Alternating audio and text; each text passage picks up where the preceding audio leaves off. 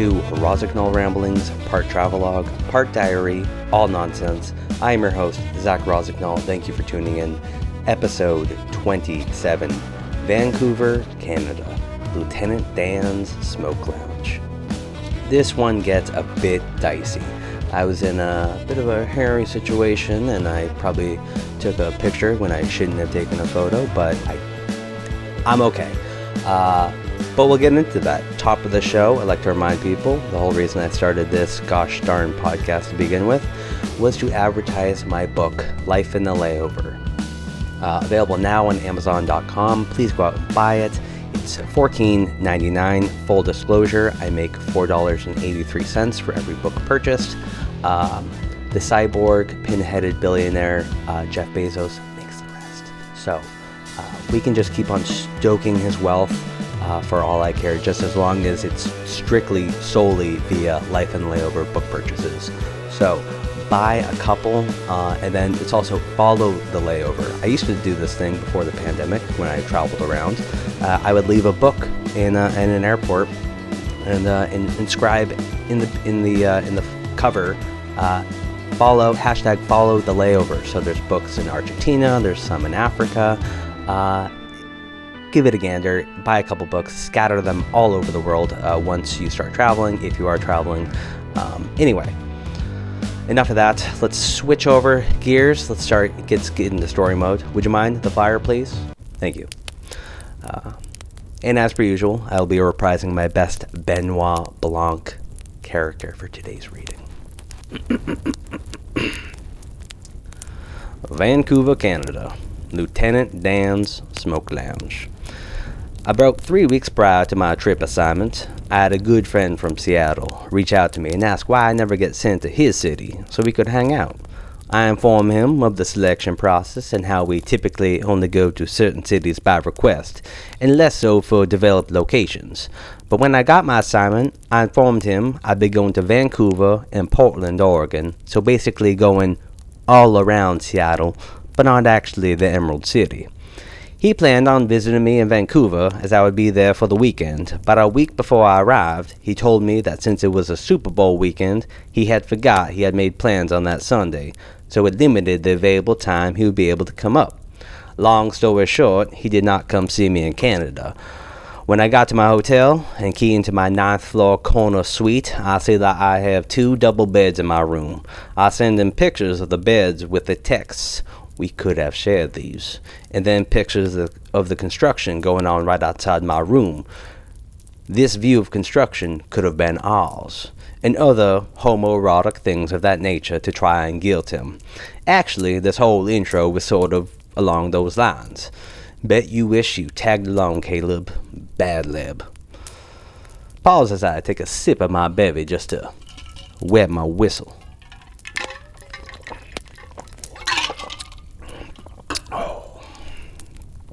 Oh well, I'm a solitary individual when I travel, anyways, so perhaps it's best.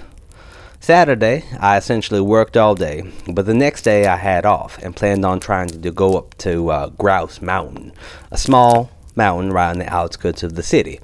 The hike takes about two hours to complete, and then you can pay $10 to get a gondola ride back down.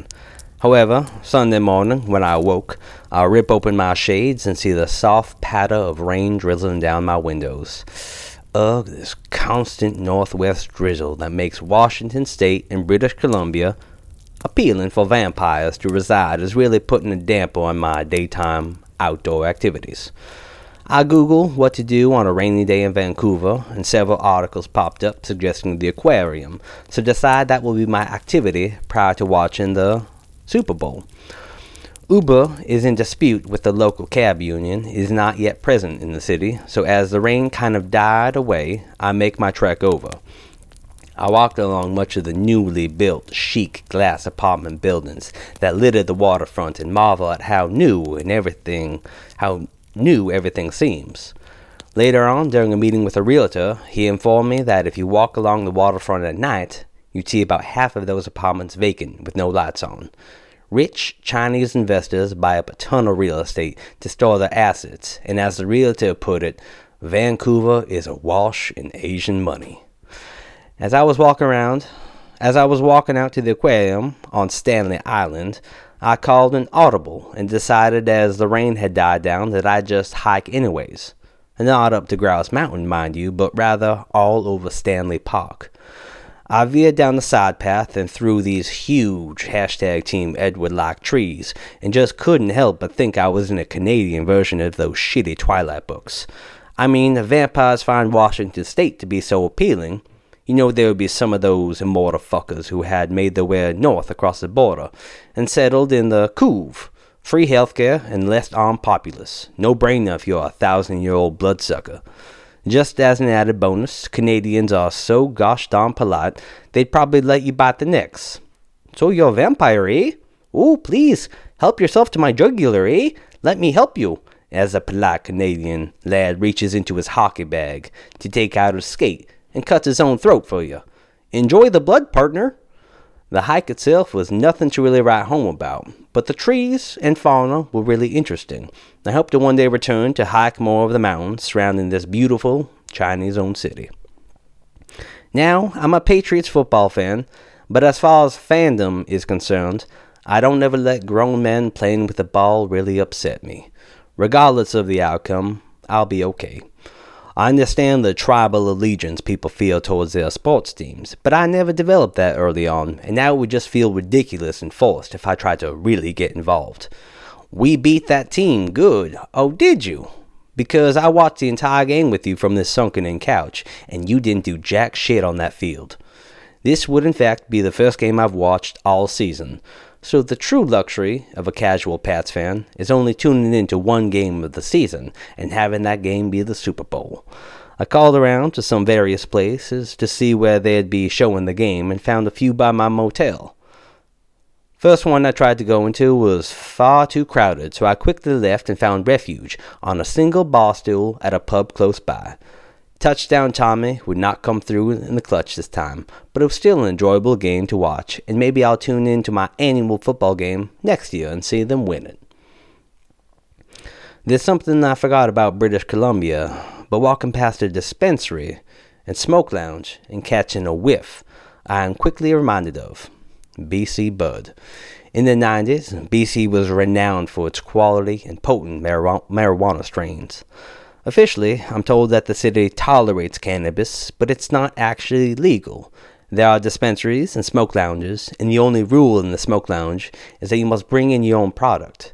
As I squeeze my way into a lounge, I see a division amongst the patrons from what looked like a socio-economic line. The left side of the room was completely crammed in, seat to seat, with hipsters and younger millennial demographic. The right side of the bar looked like Lieutenant Dan from Forrest Gump had invited a bunch of homeless friends from the VA and was having a grand old pot party of a time. As there were no seats with my millennial compadres, I took company with these vagabonds, got out a pre roll joint I bought from across the street, and lit it up. I see an elderly lad, elderly lady, sorry, she looked like a lad. I see an elderly lady pass the largest actual joint I've ever seen in my life. It was comically large and very sloppily rolled, and I thought about getting a picture, but definitely, definitely do not want to be caught in the act. For great fear of be la- being labeled a narc, because you know, stitches get stitches and ends up in ditches, and I'm not looking to pick up any more battle wounds, but simply wanted documentation of the hilarity of it all. I did manage to sneak one photo and didn't end up getting my neck cut with any hockey skates, so I think I successfully navigated Canada this round. Overall, Canada, your weather in Alberta during late January was testicle shrinking cold. I had to bring my big bag with me so I could pack all the necessary winter gear to brave your negative 30 degree Fahrenheit temps. But it's time I head on back to the US of A. Quick two day stop in Portland, Oregon, and then bound home I'll see you in Portlandia. Oh, thanks for listening, folks. Thanks for listening. It wasn't that fun. I didn't get my uh, throat cut with some with some skates after taking a photo. Um, you're not going to see the photo, but I took it. You just have to believe me. Uh, anyway, thanks for tuning in. Uh, buy Life in the Layover the book, please, please, please, and subscribe to the Patreon. Uh, tune in next week where I go to Oregon. And uh, as this is the last of the Canadian cities, would you mind playing me? Oh, it's lovely. I'm gonna miss. I'm gonna miss that. It's wholesome and good. Um, thank you for tuning in. Uh, see you next week. Later.